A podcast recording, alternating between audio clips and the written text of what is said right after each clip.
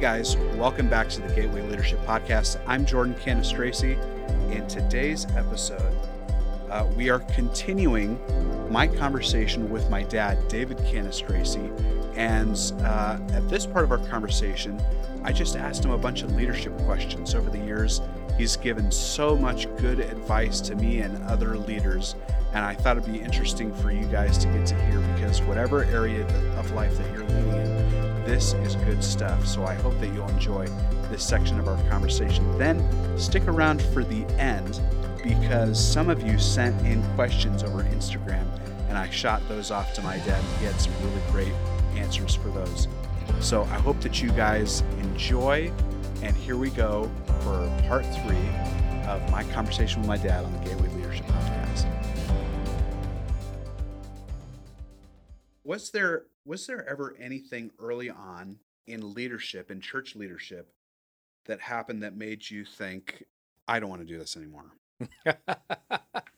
uh, yeah, my failures. Yeah, okay. when when you really really mess up, like like when I flooded the church, uh, because I forgot to turn off the water baptismal, and I embarrassed myself and I humiliated myself and all of that. When you mess up, and there were lots of examples that I could give you of huge mistakes that I made you know mistreating people even more seriously than flooding a church when you when you realize that you've mistreated someone Hmm.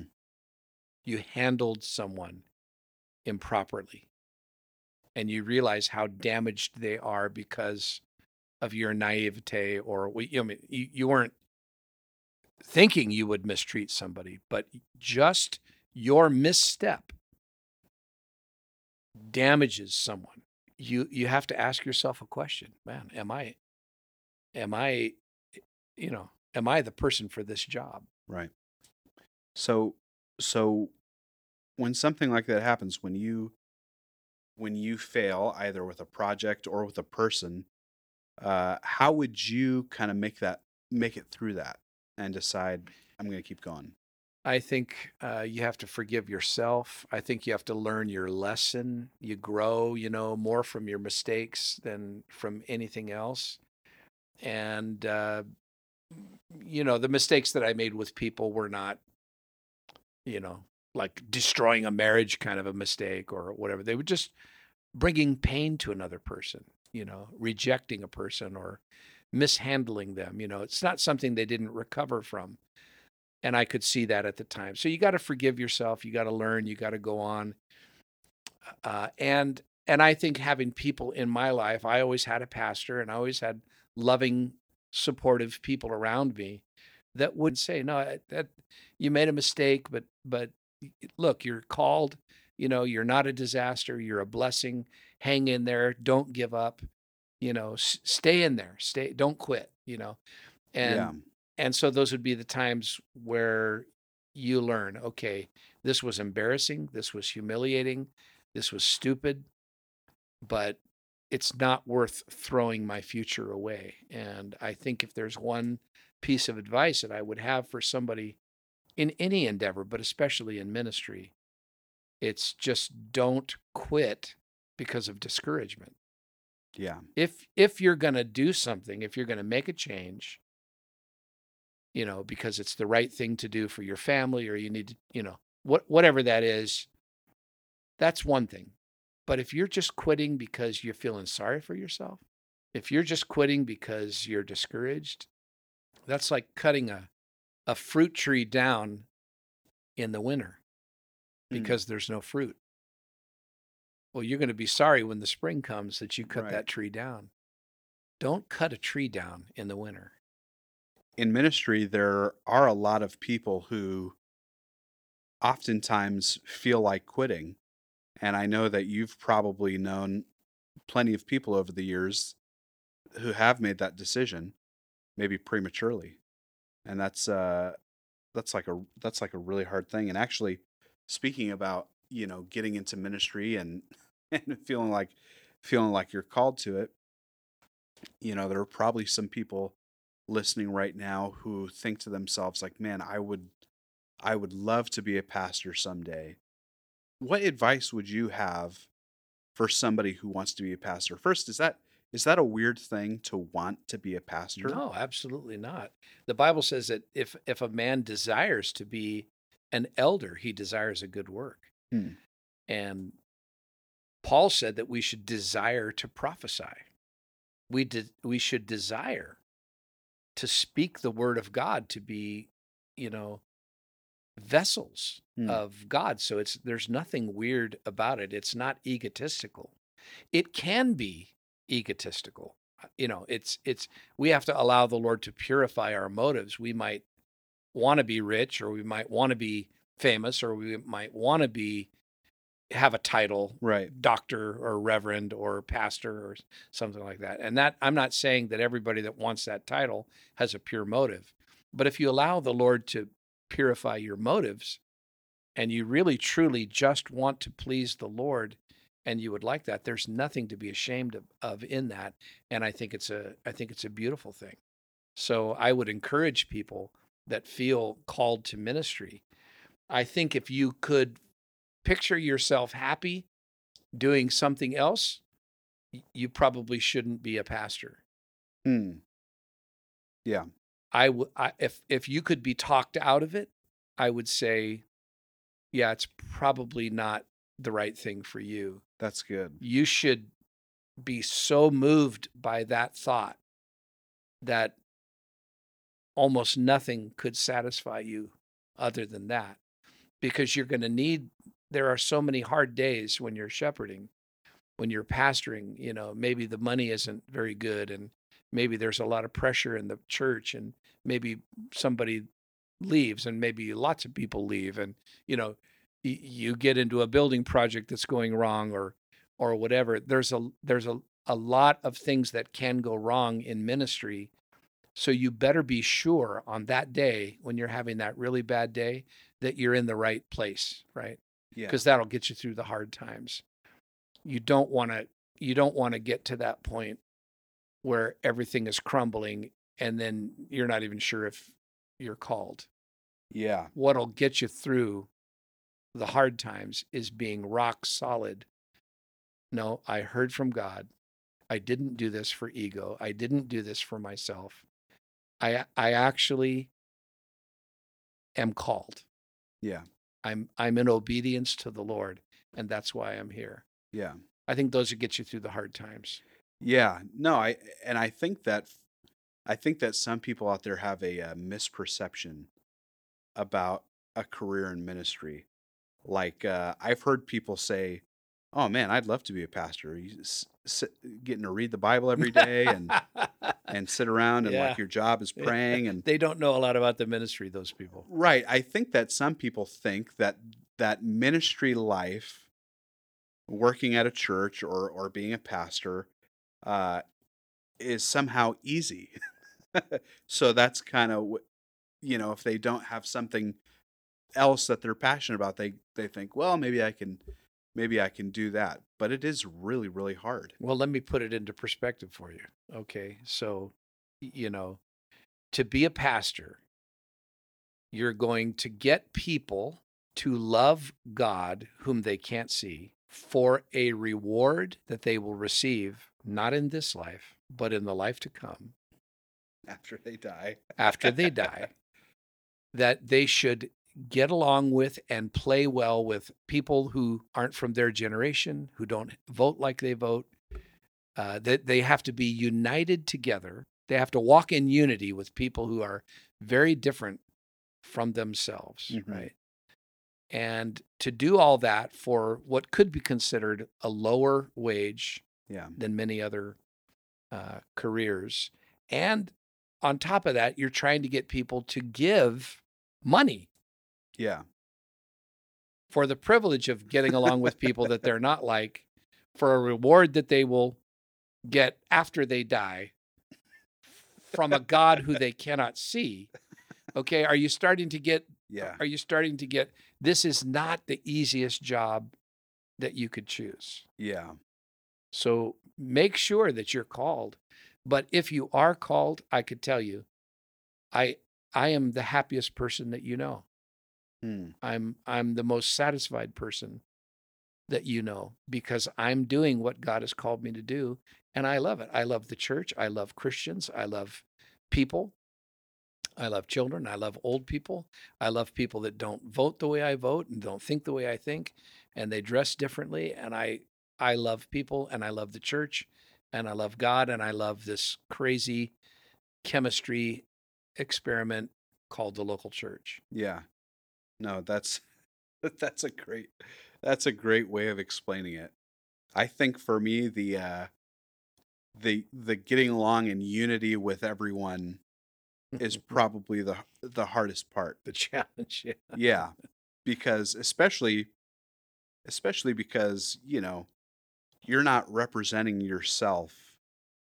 If you're I, I think if you're doing the right thing when you're a, a leader in the church, you're not representing yourself. You're trying to represent Jesus. Right. So your interactions with other people have to be, you know, what would Jesus do or how would Jesus want me to handle this? And it's not like everybody's nice at like when you when you work at the church, that doesn't automatically mean everyone's nice. Oh, there church people are some of the honoriest, most opinionated, most uh difficult people. Yeah. yeah, there's no yeah, you get so much attitude you get so much and and like i think about i think about jobs that i had before i worked at the church. You know i was i was a waiter for for some years and if somebody at, at a restaurant you know if one of my coworkers at the restaurant or one of the customers was was rude to me or got in my face i you know i just like knock the soup out of their hand and turn around and walk the other way you know? But you can't do that right. you can't do that No, you have to be nice. Yeah. and so that's that's for me i think one of the one of the biggest challenges um, so for you as a leader you know you are the lead pastor so you have a lot of people looking to you and you have a whole organization that uh, you know we have a good team but but we're all following you and so we're trusting that uh, that you're staying sharp and that you're staying kind of like ahead of the curve what what do you what do you do to keep your sh- yourself sharp and prepared as a leader? Someone who's you know are you like constantly trying to learn new things or Yeah, I think I think it's, you know, first of all, first and foremost, your relationship with God is the, centerpiece of everything you do in ministry. So you want to walk with God, hear from God, love God, all of that. I think you have to then be a person that's open to grow and change. You have to be hungry.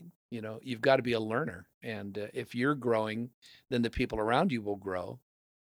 And if the people around you are growing, your church and ministry is growing. So that's, you know, but if you're not growing, you're the lid. So, right so you know, that's that's a problem. Um, I think being a leader means loving and knowing Jesus, being willing to grow and change, and being passionate about taking people to a better place, including yourself, and realizing you haven't you you, you haven't arrived there, yeah but you're on your way, and you you want to get everybody to a better place. Yeah. So who are some of the who are some of the leaders that you kind of listen to and that you try to learn from? Uh, that's a that's a great question. It depends on what field Yeah. we're talking about. You know, in the area of uh, you know leadership itself, there are so many great voices out there. John Maxwell, uh, Carey Nieuwhof is somebody that I love. Uh, I love Craig Groeschel. He's very practical. Um, you know, th- those kinds of contemporary, uh, tried and true voices that Yeah. are out there. But I also read you know the greats. I've been around some of the greats and i love the stories of the missionaries and i love spurgeon and i love some of the old voices that you can find in a book. They're not Yeah. relationships that i have. They don't have a podcast. They're not super cool but they uh you know they're great people that god has put into the world who have written books and then you know there's great leaders. I have you know I have mentors. I have a pastor. Mm. Emmanuel Cannistraci is my pastor. I can draw wisdom from him. Yeah. I have a mentor, Dr. Frank Damazio. is a mentor in my life, and there are many others that I look up to and admire. So, you know, you draw from from those kinds of people, and though you know your mentors and who you read, and your relationship with Jesus, and your willingness to change. Hopefully, that that keeps you in a in a place where other people would like to follow you. That's good. And you sought out mentorship. It didn't just happen. You're like you're like kind of going after it, right? Being around the right people is is really crucial. Whatever. Let's not talk about ministry. We can, but if if you want to be a good car salesman or if you want Right. to be a good soccer player or whatever field you want to get great at, you've got to find people that are doing a great job and get around those people. Yeah. And you learn by hanging out with the right people. Yeah. Getting around somebody that's better than you at what you want to do. Exactly. Exactly. If you're the sharpest person in your peer group, Yeah. you're doing something wrong. That's really good. That's really good. So over the past couple years, uh, the churches, you know, you've authored a couple books aimed at the vision of the church and and some of some of where you're taking Gateway and uh, your thoughts on on teams. What are some of the uh, what are some of the next book ideas? Oh, I've got a few. I have more book ideas than I have time, unfortunately. So- but one that I'm thinking about right now, I, I think a lot about emotional health. I think a lot about organizational health, spiritual health. I think that's the area that I care the most about. Um, I don't really care about being famous. I don't really care about being cool, but I do love the idea of being healthy.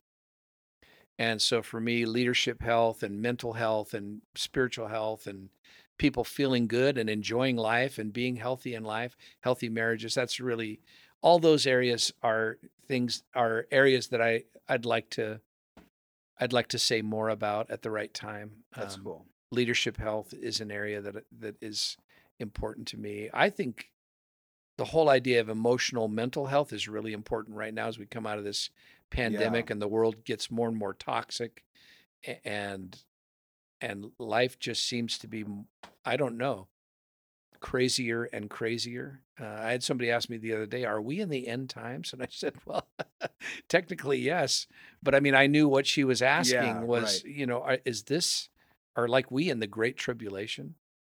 And I started looking at some of the verses about the end of the world, and I came up with a book idea. Don't steal this, but you know, how not to lose your mind in the end times That's good. because it, because of all the things that are promised about the end times you look at what is promised and what's declared about the end times people are going to be lovers of themselves more than lovers of god. They're going to turn on each other and they're going to forget the antichrist and all the big events of the world. What is it going to be like psychologically to live in the end times? It's going to be very challenging. Jesus said men's hearts will fail them for fear. Wow Mm. so how how can we be healthy? How can we not lose our mind in the end of the world? I'd like That's to so write good. about that. Um, but those are the kinds of things that interest me. I, I love anything about church culture and building a you know building a healthy culture, a great culture. I think that's important. I've seen toxic church cultures and how damaging and destructive they can be to people and to leaders and I just I love anything that has to do with healthy culture, healthy leaders, healthy churches, healthy living. Yeah. Yeah, I think those are the types of books that people need. And I think um I I think those those are the topics that people are really really hungry for. Do you think so? I wonder sometimes if people are a little more interested in something sexier or flashier. I think you, you, know say let's get healthy and it's kind of like that's a great way to empty a room you know uh you know i'm not i'm not so sure i think i'm a little i i think some of the things that excite me are not interesting uh, to people i'm perfectly happy thinking about them and writing about them and dwelling on them but you know if you want to sell a million copies of a book um Of course, Joyce Myers helps people think right and yeah. be healthy. And so no, I think that is. she's I doing a think good that is what a lot of yeah. people want. You know, I think, I think um, if somebody is looking for for improvement in their lives, and I think a lot of people are, especially right now. I think a big question on people's minds, um, just in general, is: Am I doing okay? Like, what is their, you know, they need like a health compass. Like, how do I even know if I'm healthy? How do I even know if I'm thinking right or if I'm, you know, if my emotions are okay or if, because I, I think a lot of people tend to default to thinking I'm not doing, Right. I'm not doing good. right, I'm not doing good. right. And they're hard on themselves. And so I think, I think they're looking for something that they can, that they can Gives go, them okay, feedback for where they're where they're at. some like, check marks. Is this normal? Right. Some things to look at, some North Stars Yeah. for health, Yeah. because there are a lot of different people out there saying a lot of different things, you know, and it can be really, really confusing to know how do I know if I'm doing okay? hmm How do I know if my emotions are okay? How do I know if my thought life is okay? You know, and we can we can certainly say and and one of our most important messages of course is look to Jesus and look to the Bible. But even even that if you if you've never had a father or a mother teach you, you know, here's how you know if you're doing You need okay. somebody to say to you, "You're doing fine." That's you right. know, this is normal. And uh, yeah, I don't know if a book can do that, but but if, a well written book, I think, would be helpful for sure. I think I think a book can say, "Here's how you know if you know uh, you need to change something about your emotions or your thought life or your, you know, because sometimes people can have these these wild emotions and they go, "Oh man, it, it's like scary to them." Is that? Am I okay? Yeah. Am I okay? And uh, And then as a leader, I can say that uh, a lot of times you want to be very careful how you answer that question, or at least early in your right, ministry, you're thinking, man, I need to, I need to like phrase things a certain way and uh, help guide people in a in a certain way. But I've found that the older I get, the more of an overwhelming desire I have to be blunt and to be clear uh, with people and not dance around the edges. Now you've got to Yeah. be careful. You've got to you've got to. But I think people need straight feedback, and they need. And it's funny, not a lot of people want straight feedback. They they don't want it straight. But I think what a lot of people crave more than anything is somebody to say, "Stop thinking that way. yeah, That's wrong." yeah, And I think the older I get, the more interested in that I am. Well, I th- yeah, and I mean, I know for me, of course, I can't speak for everybody, but I know for me, if I'm trying to learn something, I, I want it kind of straight. You know, like let's say I'm reading a book or an article. I hate I hate books or articles that I'm trying to learn on a on a topic and it takes them 5 pages to say what could be said in half a page. Yeah, get to it. Yeah. Yeah. right, like t- just Right. just say it to me. Mhm. Just say it to me. Or even in a conversation with, you know, But a- can you handle the truth? I don't think I can. No, I, even in a conversation with a, a leader or, or someone that I'm trying to get advice from, you know, you can be too soft as a leader and try to be too careful yeah. as a leader because it's like if I'm asking you a question, hey, how did I come across in that meeting? And if you go, well, you see, Jordan, the thing about coming across, it's like just say it, just say it. Yeah. You know, I think if people aren't asking Yeah. or if they're not looking for advice, those uh, then then it can be taken really poorly. I think when you ask a question, you have to give permission. Right. And asking a question is good, but you've got to really you've got to convince the person that you're asking, look, I want you to give it to me straight. I Yeah. value what you're saying. I'm not asking this because I want encouragement. I really, yeah. you know, a lot of people will say, "Well, what do you, what did you think of my song?" You know, Yeah. nobody wants to hear, "Well, you were a little flat in the middle." you That's know? true. Nobody really wants that. They really want you to say, "That was amazing. You're gifted." And you know, encouragement is good, but what we all have to be good at inviting honest feedback into our lives. Yeah. And in every case, if somebody says to me, I really want to know what you think and it won't hurt my feelings, just be honest with me. If you give me that permission, I, I will take it. But if you're not clear, or if you're just saying, "Hey, I, you know, what I was a little nervous, or I'm having a bad day, what, what, you know," I, I think all of us need to be good at inviting feedback, really, truly inviting feedback into our lives. Yeah. That's so funny. Yeah, as a as a as a as a leader of people, it can be hard sometimes to know. You know, Right. Especially if they don't Do give they you really want to? you know, someone asks you to coffee yeah. and you sit down and they start telling you about this issue they're having and you're like, "Okay, what is what is this? Am I am I just listening? am I right. you know, you got to find your role. What Right. what does that person need from you in that moment? And one of the hardest things to say to somebody is, "What do you think? yeah. What do you think about what I'm saying right now? How does this sound to you?" Yeah. That's inviting honest feedback into your life. And You- not a lot of people have the courage to do that. As a person who helps people, you don't want to be the person that is offering feedback that's not actually wanted. That's a waste of Right. that's a waste of breath. Right. Yeah, one of the one of the great pieces of advice for leadership that you have given me and I guess I guess you didn't really offer it to me as advice. You just said this is something you do and I and I always remembered it. You said that you always wait for someone to ask, you know, for your advice.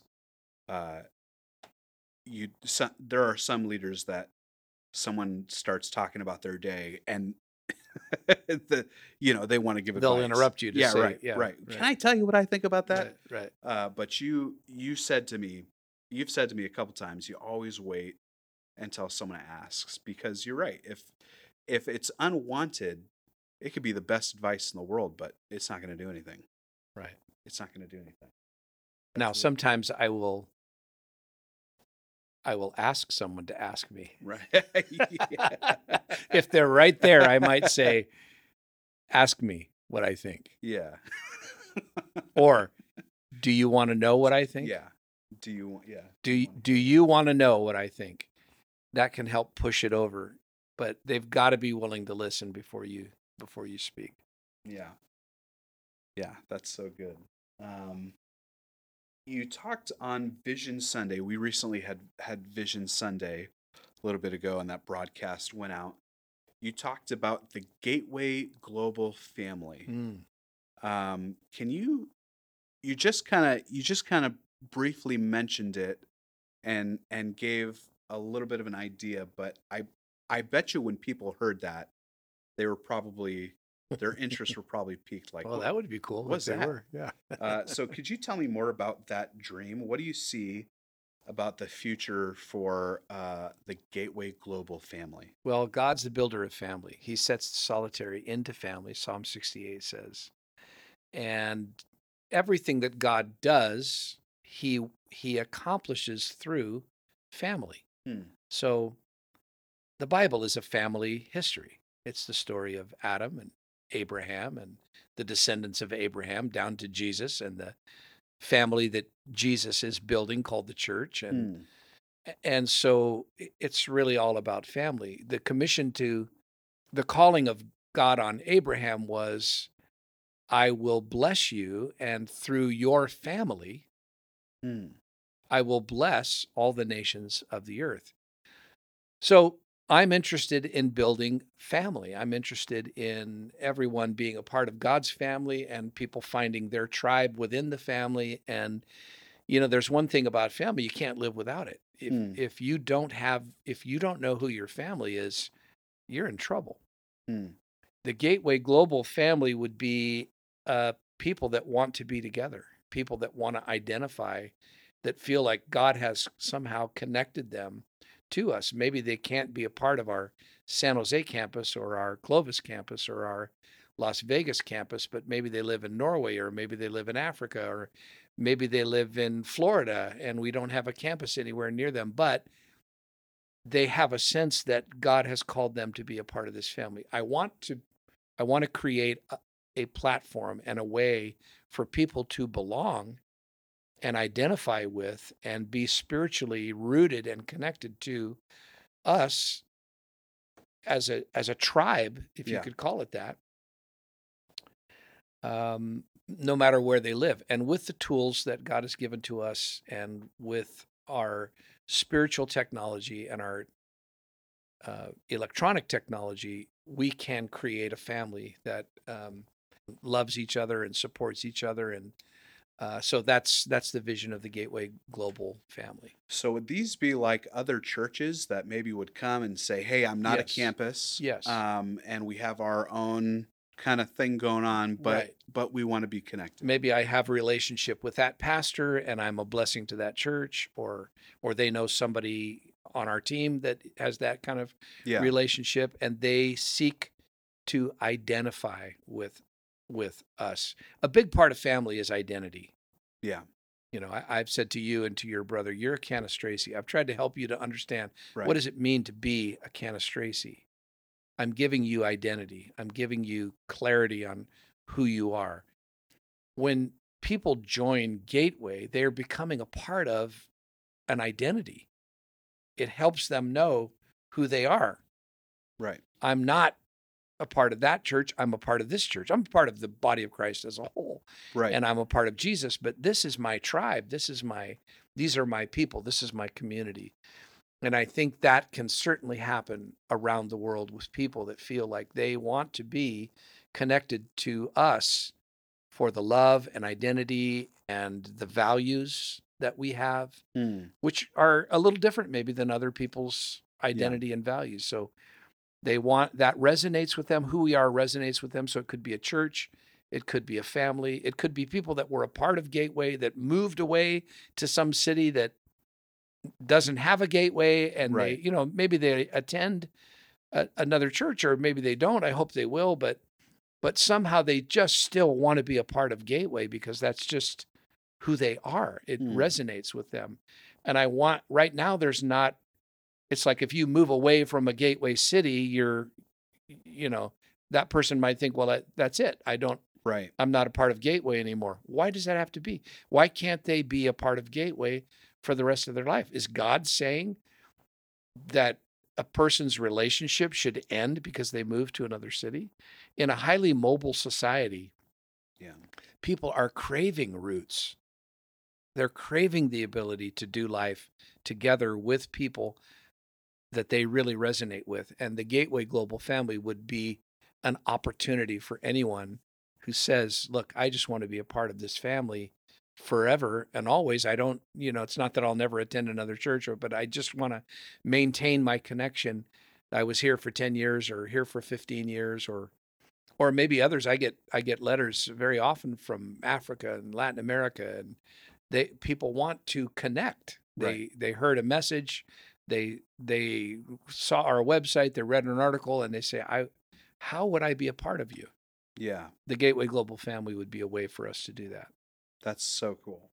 I've been in a couple meetings where we've talked about the Gateway Global family, and I know that we're kind of in the process of defining and dreaming and and and uh, kind of kind of taking this dream that God's given you and going, okay, how do we how do we do this? And we're you know probably going to walk that out over the next couple of years. But what are some of the other dreams that you have for Gateway over the next couple of years?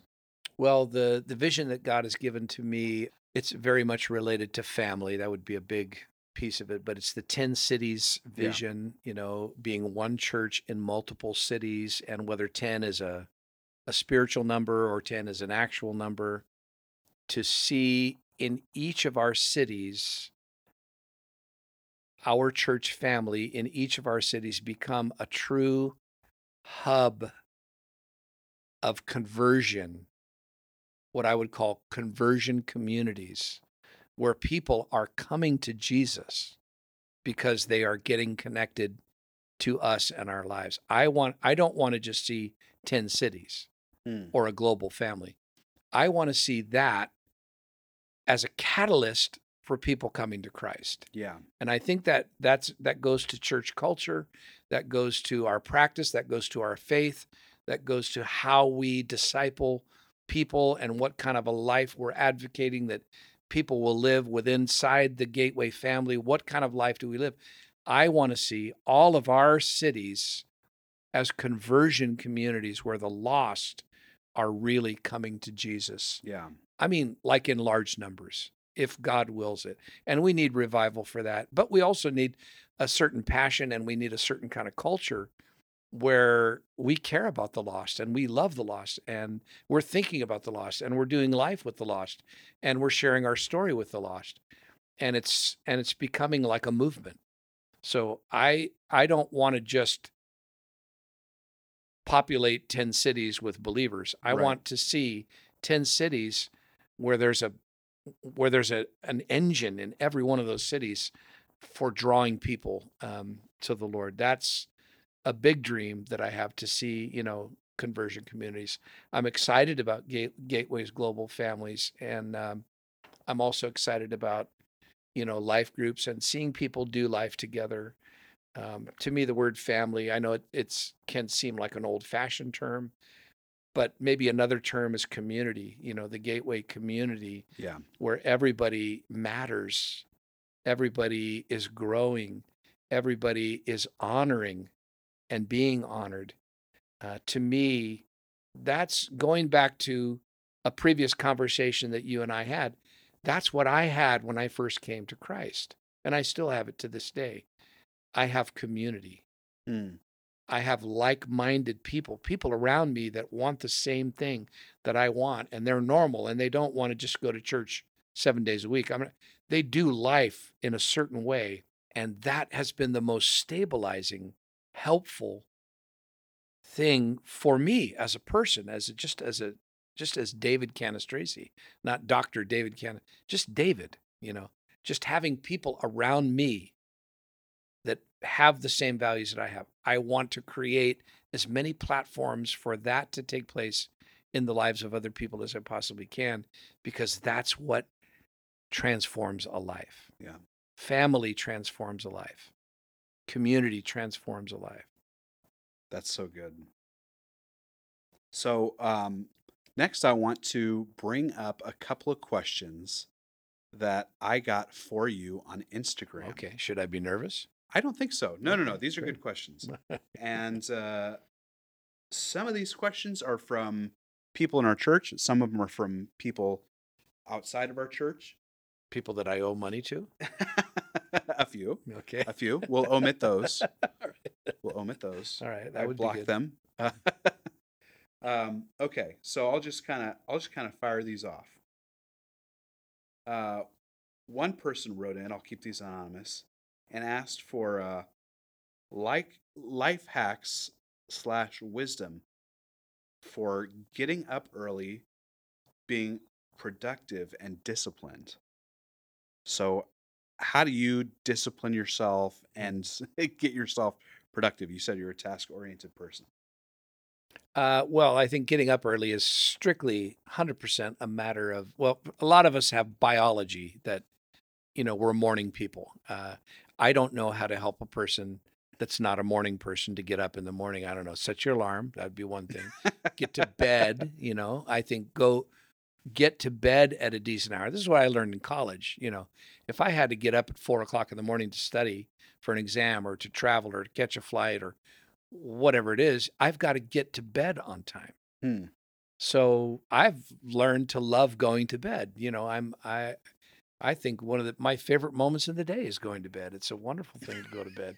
So especially if you've got to get up the next morning. So if you have a goal of getting up in the next the next morning, you, you got to get practical by going to bed at the right time uh, the night before. I don't think of myself as a super disciplined person. I think of myself as a person with desires.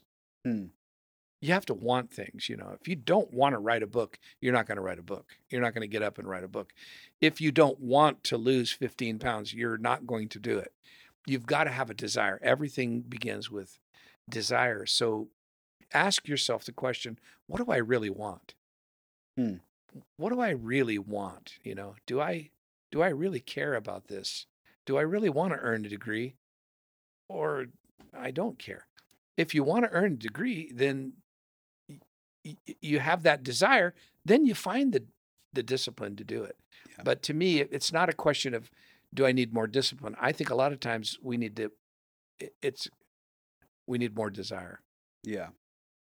So, on productivity, is there anything that you would advise someone who maybe they maybe they have the passion to get things done, but they just aren't sure how to get organized? Um, are there any like specific things that you do, or any specific ways that you organize your schedule um, to make sure that you're productive? Um, I think rhythms are really important. Now, this might not apply to everybody because some people like every day to be a surprise. I don't. I like purpose for every day. So, rhythms, building rhythms into your life. Every Tuesday, I do this. Every Thursday, I do this. Saturdays is That's good. Saturdays is for this. You know, break break your week down into days mornings, afternoons, and evenings that all have purpose to them. So I like to rest on Mondays. I don't like to I don't like to do my tax returns on Mondays. I don't like to do my list of what I've got to accomplish this week on Mondays. I'll do that on Tuesday. So I think find your rhythms and try to reinforce them and try to communicate to yourself and other people this is my rhythm Yeah. this is when I go to bed. This is when I watch TV. This is when I unplug, and this is when I'm dead serious. And and if you're dead, ser- if you want me to be dead serious with you, let's do it on Tuesday. Let's do it on Friday. Hmm. Let's.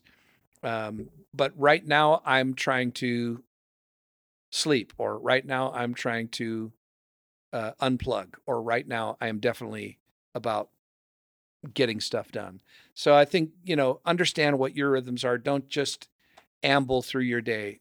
Figure out when is your prime time to get certain things done and then write it down. Get a plan, you know, write down what you've got to get done this week and when you're going to do it.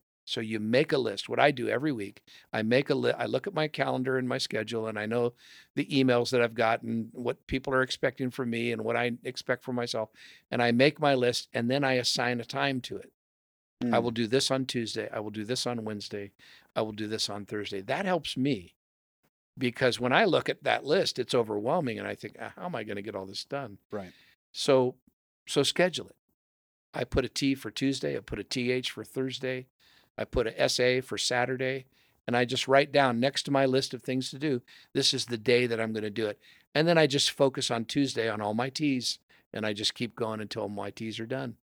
So I don't know if that's helpful, but that's my system. And I love to I love to accomplish things. I love to draw a line through something. I have a list right here. Look at it. It's right here. oh yeah. And I've drawn Yeah. lines through it. The favorite thing in my day is to draw a line through a list of things that I said I need to do today. That is a very satisfying feeling. Yeah, it's a great feeling. Yeah, for sure. That's really good. Okay, so next question.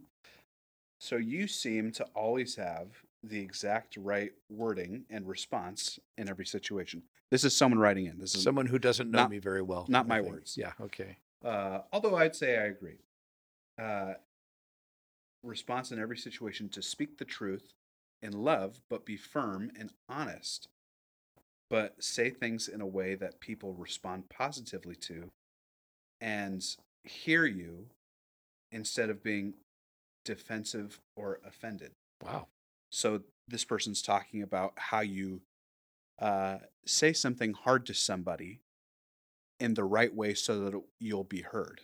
How do you say something difficult to somebody in the right way so that they'll hear you? Uh, never make a person feel stupid. Never make a person feel like there's something wrong with them. Hmm.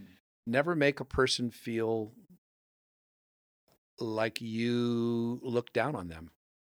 Mm. Like you know how naughty they are and you just caught them, you know, or yeah. Yeah. Um, Don't trigger someone's pride when talking Right. to them. right. Um, I think gentle is always a good starting place. And then you can turn up the firmness if it's needed. But when you come on like a ton of bricks, which as a Cannistraci, Yeah. I have the capacity of doing that. And so I've I've learned that that's not the best way to come into a room, you know, just uh, like a cannonball.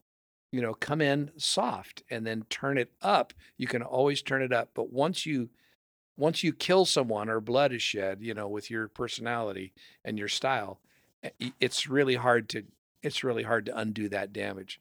So Yeah. be aware that a leader's words weigh a thousand pounds and something that you might say that you think is perfectly fine to say it because people would understand. But coming from a person who has authority or spiritual authority, it could be a devastating thing. So start soft and then turn it up as needed. Yeah. And then, like you mentioned earlier, uh, you know, really find out if that person wants your advice, right? Yeah. Like if they don't want to hear it. What were those three things that you've you've said before? Um, when you have something that you want to say, the three things: Does this need to be said? Does this need to be said by me? And does this need to be said by me right now? Right now. Yeah, correct. Correct. The other thing I think it's very important is just uh, you have to care. You have to love. Mm. You have to love the person that you're talking to. If you don't love someone, um, you probably shouldn't be speaking into their life. That's so good. Okay. Um another question. How do you lead when you feel like you're not winning? When you feel like it's just not going good? That's a really good question.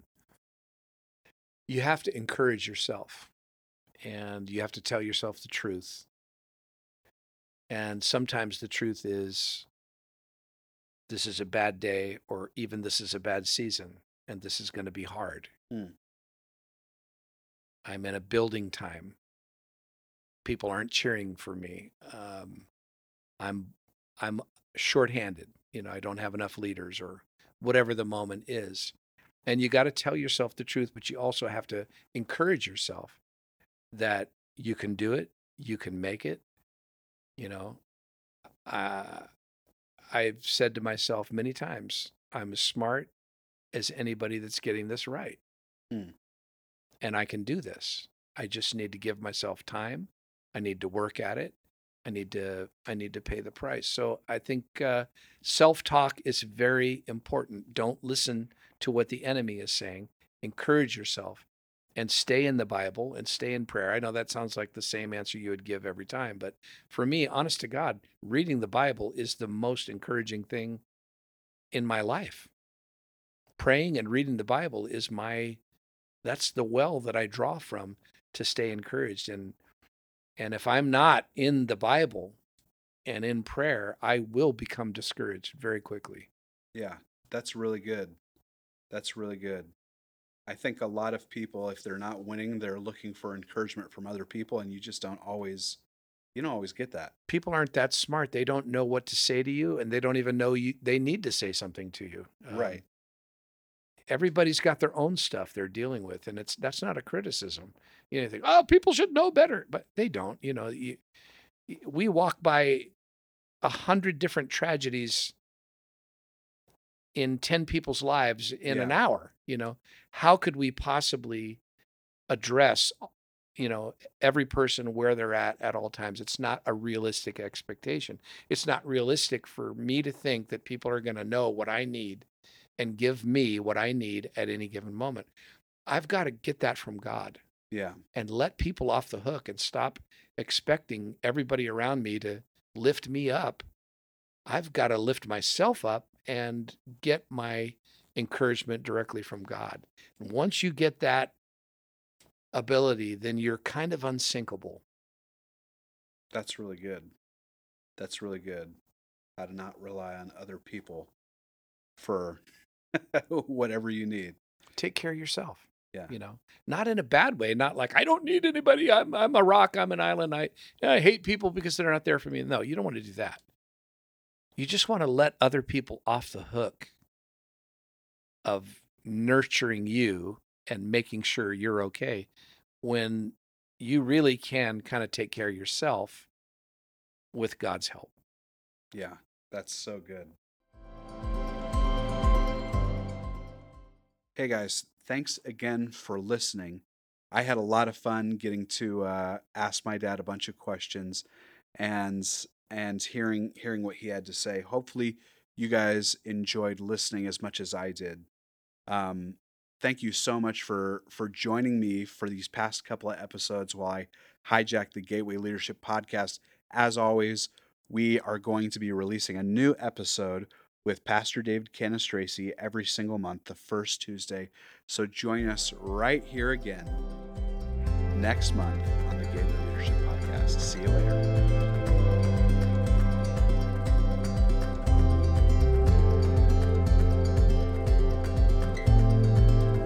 Thank you for listening to the Gateway Leadership Podcast with David Cannistraci, inspiring you to lead in every area of life. We'll be releasing a new episode every month, so be sure to subscribe wherever you listen to podcasts. Gateway City Church is one church that meets in multiple cities.